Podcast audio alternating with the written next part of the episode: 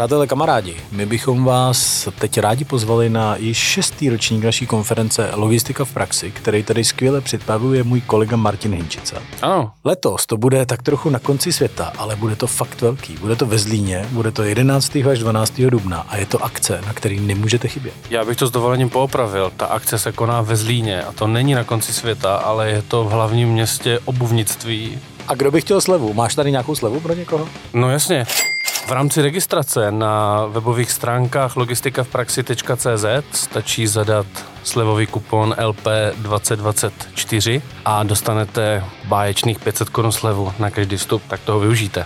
Tak přátelé, program bude naprosto skvělý, budou to jenom případové studie a druhý den se bude moct podívat na spoustu skvělých referencí. Konkrétně 9 prohlídkových okruhů. Určitě přijďte, protože tady nesmíte chybět, tak kdo tam nebude, těšíme jako by nebyl. Vás. Díky. Mějte se.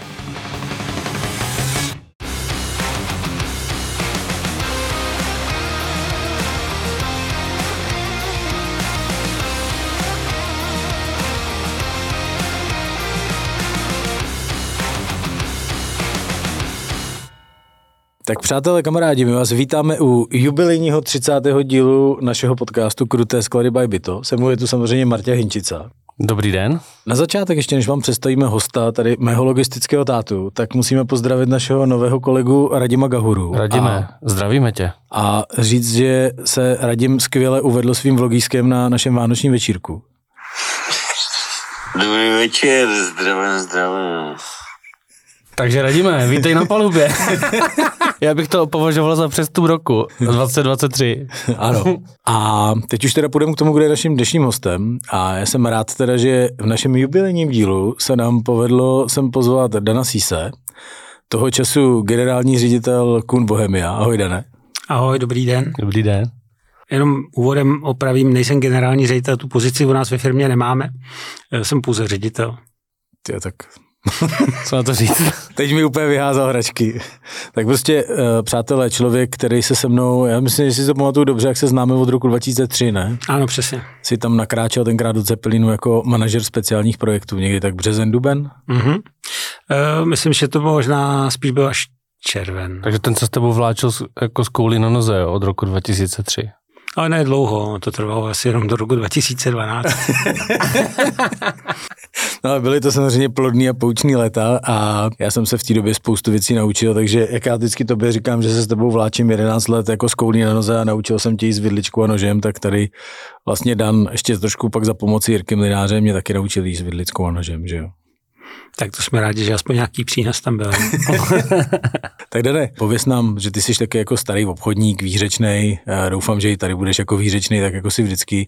Pověz nám vůbec, jak jsi se dostal k tomu obchodu, jako, protože to mě vždycky trošku zajímalo, já znám spoustu zábavných tvých historek jako z vysoké školy ještě a tak, ale vlastně si nám nikdy neřekl, jak jsi přišel na to, že chceš být obchodník a že chceš věnovat tady tomu biznisu. Tak je na začátek těžká otázka. Já samozřejmě nevím, jak jsem přišel k obchodu, asi protože mě to normálně bavilo a možná taková ta doba toho, těch prvních roků, těch porevolučních, tak tam člověk se někde zaměstnaný byl, jako tenkrát to tak bývalo před revolucí, tak zjistil, že ten rozvoj, který by třeba nějakou ambici, kterou tam má, tak se mu ji úplně nemusí dostat, tak jsem začal koukat po nějaký aktivitě v zahraniční firmě a v roce 92 jsem na podzim nastoupil do také rakouské obchodní firmy, která prodávala vysokozvěžné vozíky a prodávala takový nakládací jeřáby. A tam jsem vlastně od roku 92 působil až do toho roku 2003. Úvodem jako normální obchodník, začal jsem, měl takový velký kufr a s tím jsem cestoval, dostal jsem Peugeota, měl jsem modrou SPZ-ku. Modrou, jo? No, to tenkrát tak bylo. Modrá SPZ-ka to byla taková jako... Diplomatická? Ne, nebyla úplně diplomatická, mělo to normální, nějaký ABA něco, ale měla modrou žlutou, měla, myslím, že modrý podklad, žlutý písmenka a byla to takový ten cizinec pohybující se po Česku, nebo něco takového, ale nebyla diplomatická. To mi pak ukradli to auto. A pak jsem už jezdil s normální Toyotou Corolla, měl jsem normálně bílou SPZ-ku a pamatuju si ještě kterou červenou Corollu jsem měl pěknou. A měl jsem samozřejmě velký kufr, protože tenkrát nebyly moc ještě počítače, tak se prostě všechny informace nasázely do takového velkého šanonu a tam jsem měl všechny prospekty těch produktů, který jsem nabízel a měl jsem docela štěstí, že během prvním měsícem prodal 2 štáplery a jeden jsem prodal do Zlína, jak jsme tady teďka chvilku mluvili o Zlíně, a druhý jsem prodal do Kolína, tam kolínská mlékárna si koupila asi 1,5 tunový 3kolový elektrický vysokozdržný vozík. Tak v tom roce a v tom měsíci začal ten můj obchod nějak nabírat nějaký směr. Jsi vlastně prodával tenkrát vozíky Clark tady, že jo? No, to bylo trošku složitý. No, jako oficiálně ta firma, v které jsem dělal, asi jich můžu jmenovat firma Berger, rakouská. Nás můžeš cokoliv. Ta jako měla to zastoupení na tu značku v Rakousku, ale neměla to zastoupení pro Česko, takže to jsme tady prodávali trošku jako na tajňačku, protože zastoupení Clarku měl někdo jiný. A my jsme měli japonské vozíky TCM a s těma jsme měli taky z kraje hned nějaký takový trošku větší úspěch, kde jsme jich prodali na jednu zakázku 49 a tenhle ten obchod mi pak umožnil si koupit větší byt a taky začal ten můj opravdový obchodnický život. Kdy jsi z toho obchodníka začal dělat manažera? To je ta rakouská firma, byla taková jako rodinná, menší a tak tam byla příležitost pro ambice a pro šikovný mladý kluky, aby se mohli rozvíjet, takže pak jsem se někdy třeba během 3-4 roků stal prokuristou té firmy a pak, když jsme zřizovali další firmu, tak tam už jsem byl jednatel a samozřejmě tak, jak šel ten čas, tak jsme si pořídili nemovitost jednu, nemovitost druhou, rozjeli jsme trošku ten obchod, rozjeli jsme i servis. Ale pak už člověk jako dozrával do stavu, že měl pocit, že by chtěl něco víc a že je mu to malý. A taky i ten majitel trochu stárnul a ty jeho názory na ten další rozvoj té firmy se prostě začaly rozcházet a tak jsem pak se ohlásil právě ve firmě Zeppelin a po několika rozhovorech s tím tehdejším vedením, tak jsme se domluvili a poměrně rychle jsem tam nastoupil a to je ten začátek, kdy jsme se pak na té chodbě potkali v tom Zeppelinu. Jo, to je pravda. Já ještě se vrátím k tvýmu kufru s prospekty, jo, protože samozřejmě předpokládám, že to tady budou poslouchat i naši bývalí kolegové a jedna z legend, když jsi nastoupil do Zeppelinu, to, co si nás učil, tak byly propisotové smlouvy, protože Dan jako zastával názor, že musíme být pořád připravený na to, že ten zákazník bude chtít objednávat, takže jedna z prvních věcí, kterou jako zavedl, přestože už jsme smlouvy normálně kupní dělali tištěný, že jo, tak jsme vozili takový formulář, kde jsme to byli připravení podepsat, tak to už si vozil teda v Bergeru v tom kufru. To byl nápad, nevím, jestli můj, nebo jestli jsme ho převzali, myslím, že zrovna z toho Rakouska, ale tak jsem ho, mě se tak jako líbil a kdyby si šel dneska do naší firmy, tak každý obchodník má v kufru tuhle ten šanon, nebo takový ten blok těch propisovacích, dneska se to jmenuje závazná objednávka a má to u sebe a samozřejmě měl by to použít hned, tak je to možný, no. To tak já budu mluvit s Honzou Váckem, tak konec kontrolu, jestli je jako připravený. Já věřím, že on zrovna to sebou vozí, no. No dobře, tak to asi fungovalo, ne? Já myslím, že to funguje do dneška. Když jste to jako používal, že jo? Funguje to do dneška, je to prostě normálně takový jako přetištěný jako formulář, který má prostě jasný parametry a má 2 propisovací verze, to znamená jeden je originál, jsou k tomu 2 kopie a takhle to funguje, no. To jsem rád, že to přežilo i do 21. století vlastně.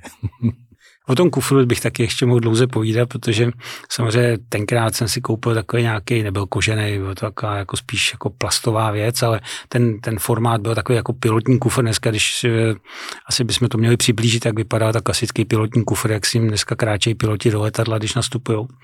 Tak takový ty velký. Vevnitř to má takové, nahoře to má takový ty překlapávací to zavírání s tím uchem. Aha.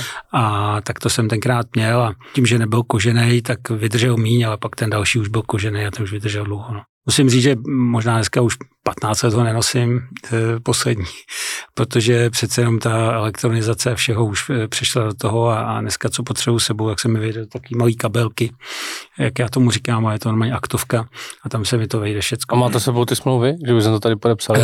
Musím se omluvit, dneska nemám sebou smlouvy. Dobře ty. A jeho chytila švestka. No tak ne, takže by jako prodal nějaké bagry tady v rámci podcastu. Jako to... objektivně většinou smlouvy takovým způsobem neuzavírám, nebo i osobně málo kdy už, tak je vlastně nepotřebuju, tak to jenom tak na vysvětlenou, že to není jako zásadní chyba.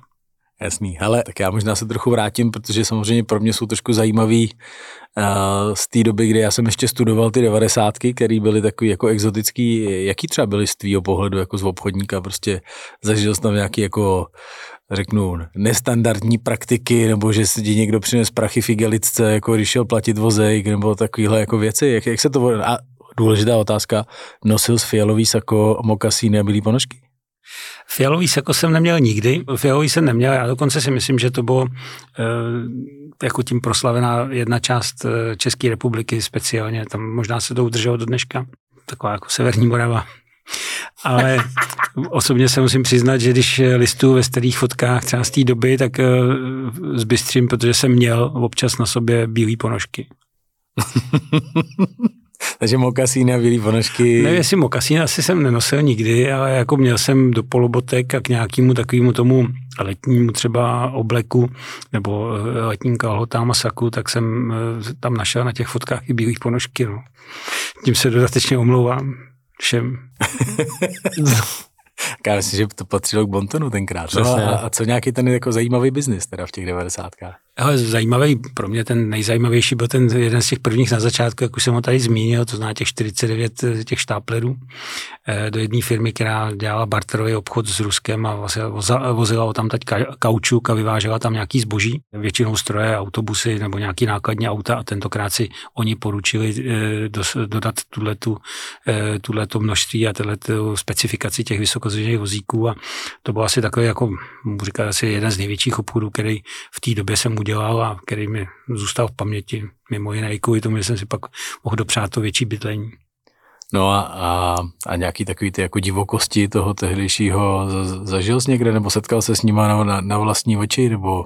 Takhle nevím, jaký divokosti máš na mysli, jestli vzpomínáš na nějaký zážitek, který jsem dřív jako vyprávěl. Hele, teď se mi nevybavuje, tak mi už tak jako napověz. Ne, mohl bych jako samozřejmě vybavit jako si spoustu zážitků, který si vyprávěl, ale to tady jako nechci úplně rozebírat.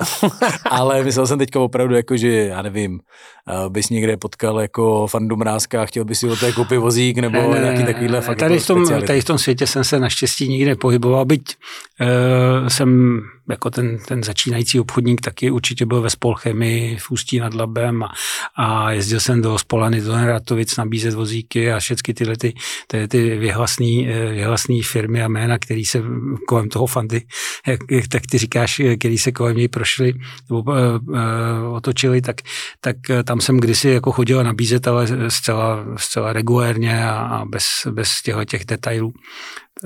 Ani nevím, jestli jsme tam kdysi tenkrát něco zobchodovali, ale zase tak divoký ty 90 z toho mýho pohledu života nebyly.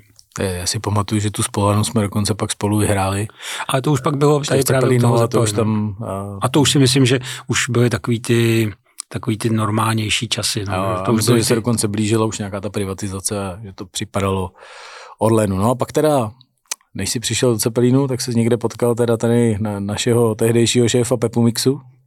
Já jsem ho potkal až na nějakým tom druhém nebo třetím pohovoru, který jsem tam vedl a tam jsme se potom po nějaký té hodině a půl jsme se poměrně rychle domluvili na spolupráci a myslím si, že fungovala 8 let nebo možná těch 8,5 roku fungovala velmi dobře. Jo, tak to... Já myslím, že i pro mě to byly jako krásné vzpomínky a člověk se tam prostě spoustu věcí naučil a když občas jako přežil některé věci na poradách, tak to byla nepochybně zajímavá škola a teď to myslím jako vážně ve všech směrech a ty vlastně si 2 roky vedl 3, víc ještě, oddělení vozíků. Tak nějak 2003 až 2007, pak jsem vlastně přeskočil do pozice prokuristy a měl jsem na starosti obchod v celém českým Fénix Zeppelinu teda. No. A jaký bylo takhle z tvýho pohledu potom to srovnání toho, jako řeknu, německého nadnárodního korporátního koncernu jako v porovnání s tou rodinnou rakouskou firmou? Já teďka to možná dojdeme později, ale já teďka taky pracuji pro takovou rakouskou rodinou nebo rakousko-německou rodinnou firmu, takže zase umím zpátky si připomenout ty odlišnosti, které mezi tím korporátem a tou rodinnou firmou jsou, a samozřejmě všecko má svý. Ten korporát má hromadu specifik. Jedním takovým specifikem je, jak říkal jeden náš kolega finanční, říkal, že v tomto korporátu se pohybuje řada i jinde nezaměstnatelných lidí. A což je... Zdravíme Pavla. Což je, mně se líbí ta definice strašně moc, a samozřejmě ten korporát se vyznačuje tím, že se hodně dokáže zaměstnat sám sebou, že dokáže si naplánovat od rána do večera různý porady interní a pak večer zjistí, že vlastně jako tam nebyl vůbec žádný čas se pobavit jako se svýma kolegama, s lidma o normálních věcech, pobavit se se zákazníkem a promluvit třeba s dodavatelama o tom, jaký a vylepšit třeba nějaký dodací podmínky. A to tam se zjistí, že to vlastně jako moc nevadí, pak má takový specifikum, že se tam hodně času musí věnovat tak jako hodně té své interní práci a interní obraně té své pozice, aby ti třeba, nebo aby si stihnul všimnout, jestli ti někdo maže nebo nemaže schody.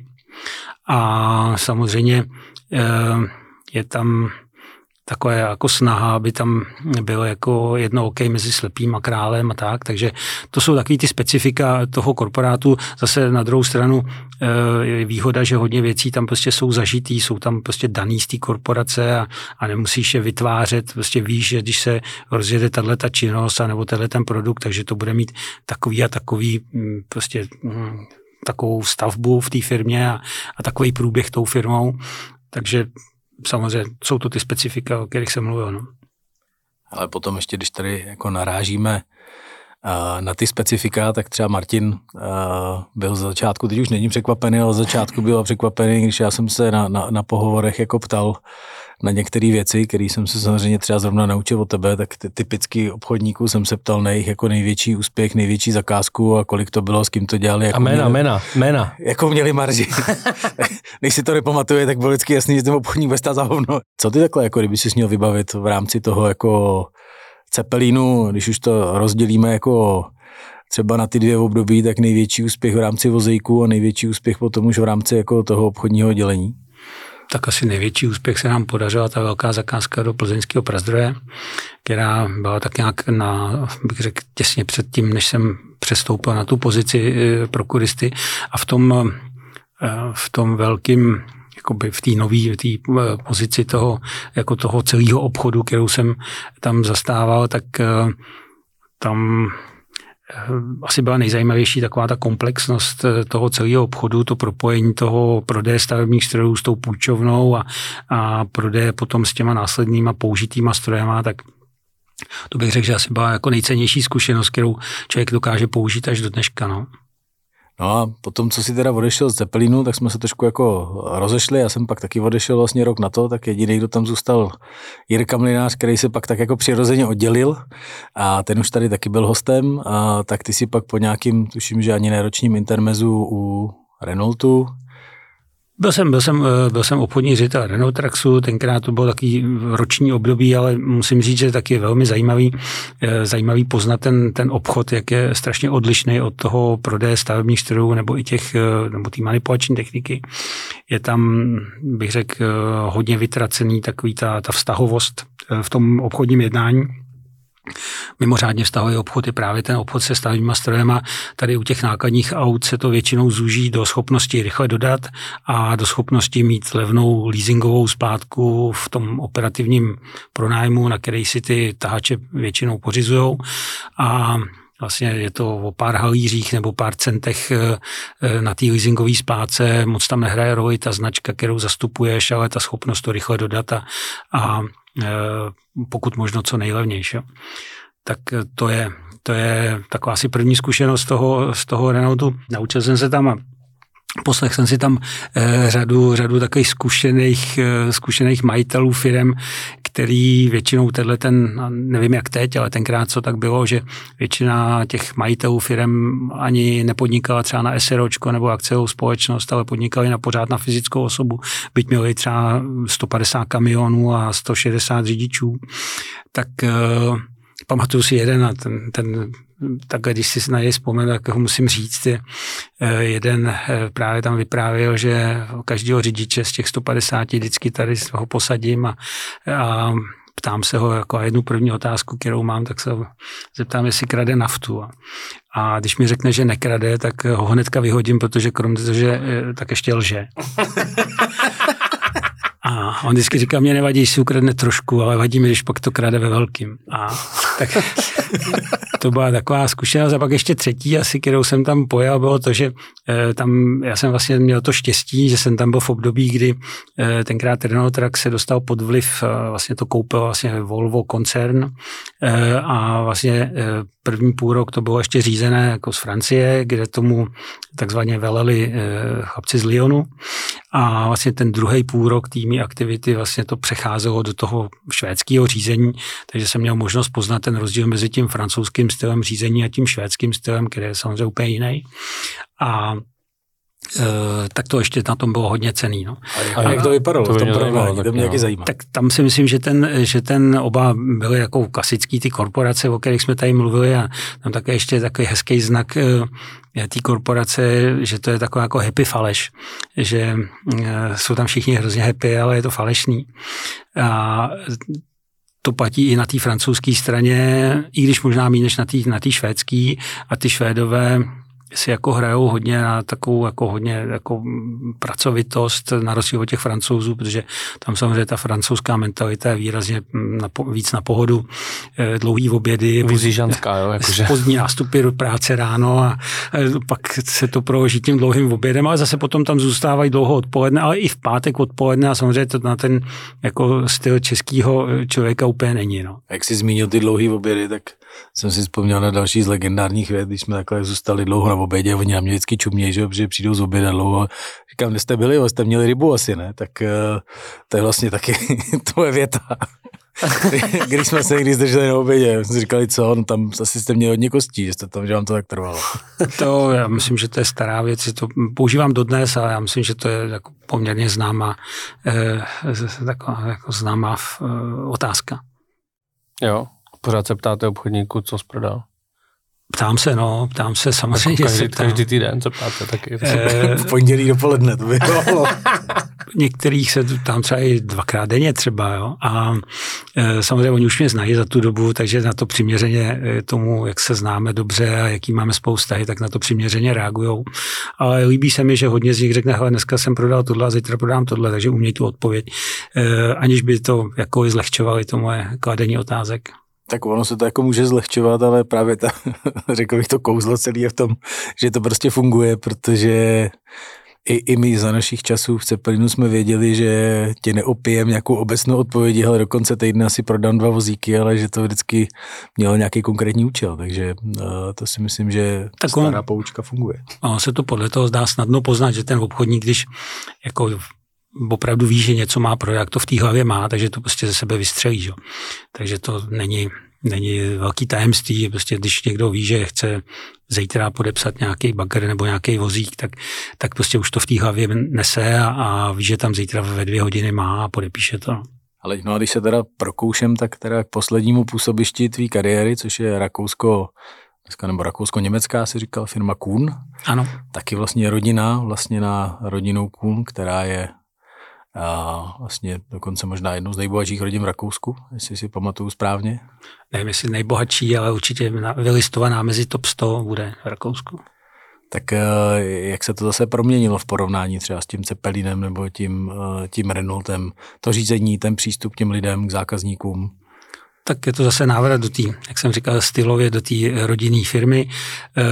Je tam vysoká taková autonomie, kterou ty majitele ti dají a prostě svěřejí ti ten region, tu firmu, ty lidi. Máš nastavený nějaký taky jako globální cíle, který oni chtějí splnit a v podstatě, když kráčíš tím směrem, tak tě do toho příliš nevstupujou a musím říct, že my jsme měli snad i trošku štěstí a podařilo se nám za těch vlastně dneska už skoro 11 let tu firmu fakt jako posunout do té pozice jednoho z nejvýznamnějších opravdu v řadě segmentů, třeba i jedničku na trhu v dodávkách stavebních strojů Komatsu do České republiky a Postavili jsme za tu dobu vlastně centrálu novou tady v Česlicích, postavili jsme 2 další pobočky a máme připravenou stavbu teďka dalších 3, nakonec už snad i posledních poboček, tak aby jsme dokončili tu a budeme mít někdy třeba za 3 roky síť kompletně 7 vlastních poboček v Česku a pak třeba už půjdu do penze. Ale teď úplně vážně, umíš si to představit, jako že půjdeš do penze, anebo zatím si to neumíš představit, že ta práce tě baví a prudil bys domů manželku, akorát to vám říkal, že tě táhni někam zpátky do kanclu, dá se to s tou vydržet. Ale ne, ještě by se ptal manželky, co prodala, ty jo. Tady nechci tohle ten příjemný rozhovor tady jako bych řekl směrovat do nějakých jako takových jako trošku smutných pozic, jestli jak uvažuju o penzi nebo neuvažuju, tak samozřejmě, protože člověk jako stárne každým rokem a jako ty myšlenky občas jako padnou, tak se s tím jako zabýváme, jako všichni, kterým se to takhle jako trošku blíží v několik takových věcí. No, možná se stane to, že ten povinný věk odchodu do důchodu se bude pořád tak natahovat, že se toho člověk třeba ani nedočká, takže to nebude muset vůbec fyzicky jako reálně řešit. Tak snad nečekáte na státní důchod, tomu nevěřím. Ne, teď nejde o ten státní důchod, ale teď jde o ten věk, kdy ho jako bude moc reálně dosáhnout. To já si právě myslím, že to je takováhle věc, že to už by lidi měli konečně pustit z hlavy. Že stát stanovil nějaký jako čas, ale měli by si uvědomit, že se můžou postarat o vlastní důchod sami, můžou jít do důchodu klidně v 55, když si na to začnou včas šetřit. Já si myslím, že to jsou 2 roviny. Jedna je takový ten státní důchod, který nějaký asi snad ještě ze zákona nějaký čas fungovat bude. A druhá rovina je, kdy člověk se jako cítí, že už má tolik jako našetřeno a nebo tolik zkušeností, že už prostě nechce jako dál se rozvíjet a dál někde prostě být aktivní ve firmě a něco dělat, jo. Tak to bych teďka jako chtěl asi rozlišit, ale myslím si, že ten takový ten chuť tam odejít jako a se uklidit do ústraní jako lidi, kteří, budu říkat, se pohybujou a byli zvyklí být aktivní, tak jako asi ani pořádně neplánujou, protože prostě tam si myslím, že jde o to, že člověk vypadne z toho kontaktu, z toho zápřehu, který má a samozřejmě pak začne asi rychle uvadat a osobně si neumím představit, že bych jako kdykoliv, jestli teď nebo za rok nebo za 2, prostě toho nechal. Nevím, z čeho by se potom skládal. Samozřejmě člověk má svý koníčky, rád cestuje, rád jezdí na kole, rád jezdí na lyžích, ale ono naplnit 7 dnů v týdnu, takhle si myslím, že by možná vydrželo první měsíc, 2, 3 a pak najednou by začalo svrbět. No. Tak si myslím, že to jako pořádně se naplánovat nedá. No. Mám se na kolegu, který šel té 2,5 roku finanční ředitel, můj bývalý, tak odešel do penze a ten si strašně jako libuje. Má takovou akční manželku, takže tam ho i ten program nachystá dostatečně a ten je strašně spokojený. Ale mě by tam asi chybělo to taková ta účast v tom, ty vztahy mezi těma lidma a vůbec prostě podílet se na nějakým dalším dění. Tak to je tolik o penzi. Jsme mezi tím teda vyčerpal otázku s koníčkama. Já nicméně se ještě zeptám, protože za svůj život si taky jako už vybíral dost lidí a u některých, jako třeba u mě, nebo u Martina, u Petra, u takových těch bývalých kolegů si samozřejmě vybral dobře. Jak si vybíráš lidi? Co je proto nejdůležitější, když někdo přijde jako na pohovor, tak na co se nejvíc koukáš? Asi dřív jsem vybíral víc lidí než teď, protože teďka už mám kolem sebe nějaký lidi, kteří jsou u mě, bych řekl, možná třeba už zrovna těch 10 let a nemusel jsem řešit žádný pozice vedle sebe nebo ty těsně pode mnou, tak ten výběr těch zaměstnanců už jako zase je spíš role těch lidí pode mnou a samozřejmě taková ta jednoduchý návod, že ten člověk, když se sedne ke stolu a umí vyprávět o tom, co zažil a z toho hovoru ucítíte prostě jakousi inteligenci a nějakou chuť do té práce, tak pak vám přijde na to dobrý se rozhodnout a domluvit se na nějaký spolupráci.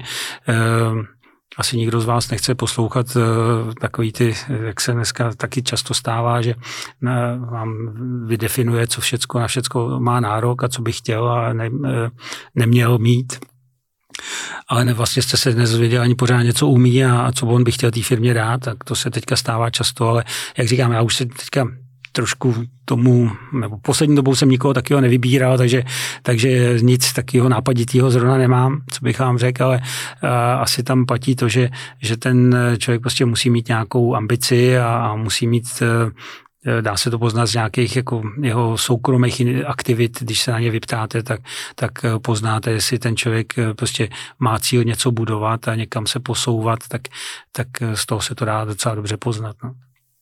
Tak já myslím, že jako i důležitý a konec konců asi třeba zrovna my tady jsme z toho důkazem, ale že spoustu těch lidí, který jsme potkali za ten život, tak se s nima potkáváš od dneška a zůstanete přátelé, což je jako vždycky svědčí o tom, že ten vztah byl nějak jako hluboký a nejenom, že jste se od sebe něco vzájemně naučili, ale že prostě se rádi potkáváte do dneška a máte si vzájemně co dát nebo co sdílet, takže možná taková teda závěrečná otázka, že Dočasný koníčky jsme neprobrali, ne? Koníčky říkal? Tak ty jsi si neposlouchal. On říkal, že rád jezdí, dělá jachtaření teda.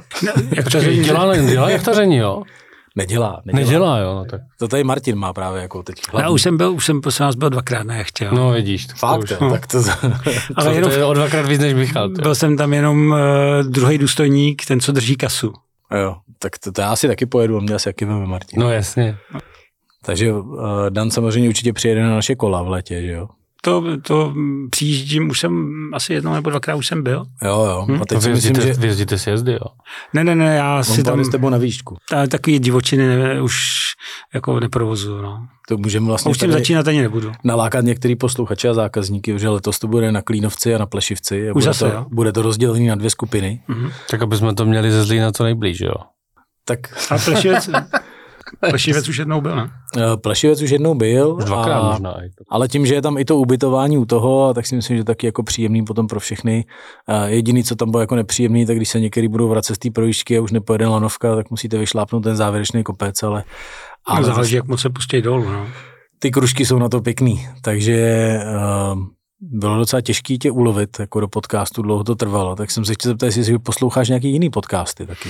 Hleď neposlouchám a ten důvod je poměrně jednoduchý, protože jsem můj telefon nějak nespároval s autem.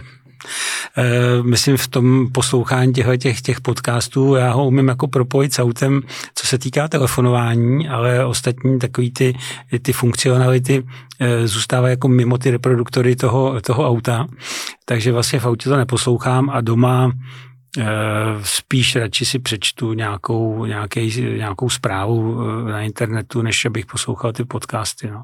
A že mě bylo těžký ulovit. No, je pravda, že jsem hodně dlouho váhal, než jsem to pozvání přijal.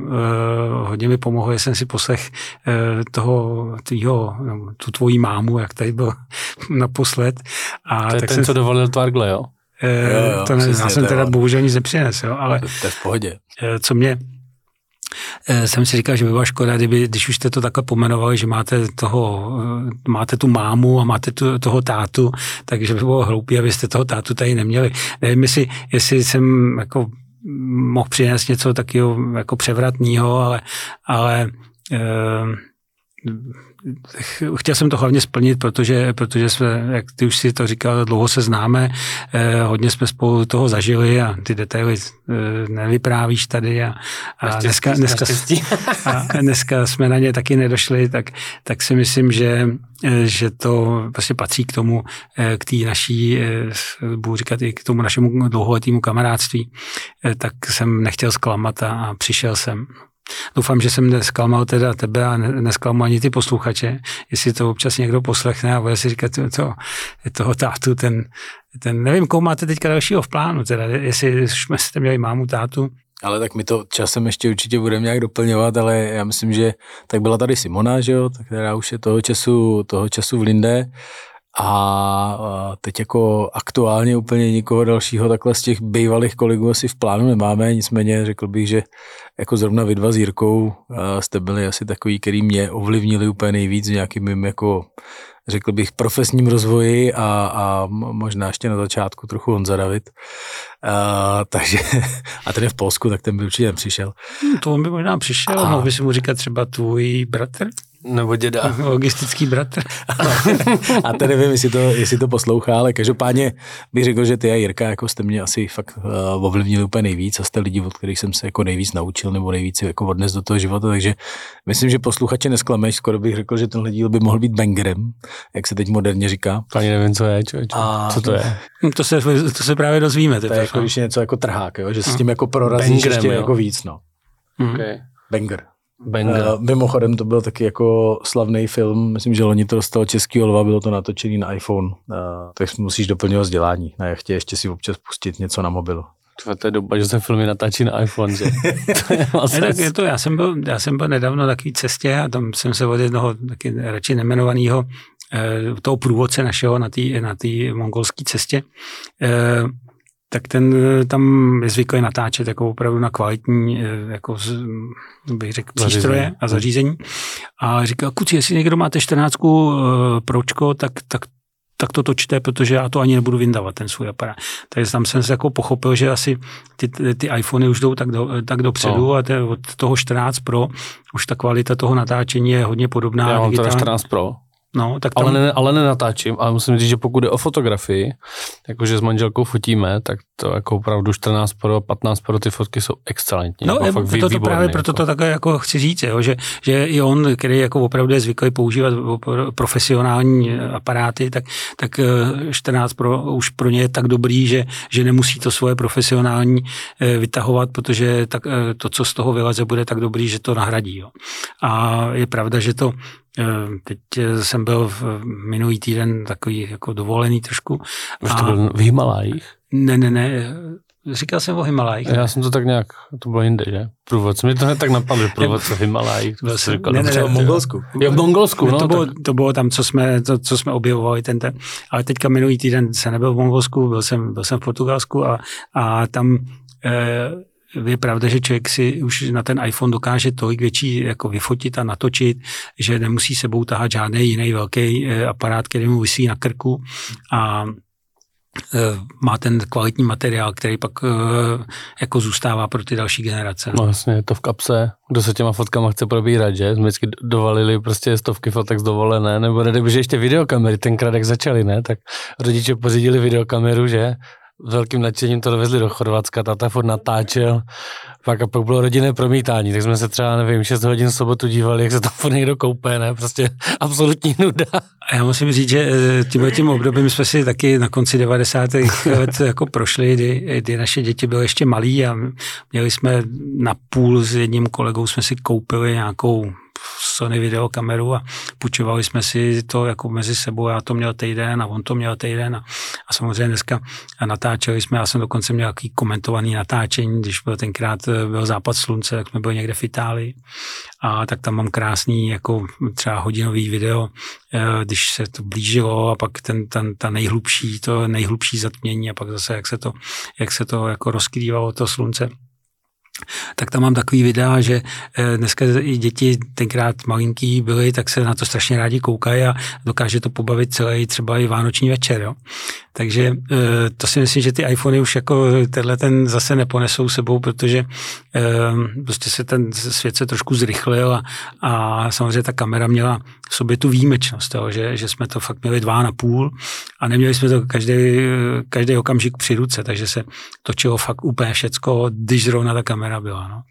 A musím říct, že po těch 25 letech to otevřít tyhle ty nahrávky, už digitalizovaný, samozřejmě poslaný, že to máme už třeba i na tom iPhoneu ten natočený, jako by přehraný. A pustit si to na velkou obrazovku doma, tak je to, jako, to krásný jako vánoční zážitek. No. Ale, tak já myslím, že tohle byl úplně krásný závěr našeho rozhovoru. Tak my ti děkujeme, jsme rádi, že jsi přišel. Díky moc. Taky děkuju a mějte se hezky, ať se vám daří. Děkujeme. Čau. Pokud něco prodávat. A konec.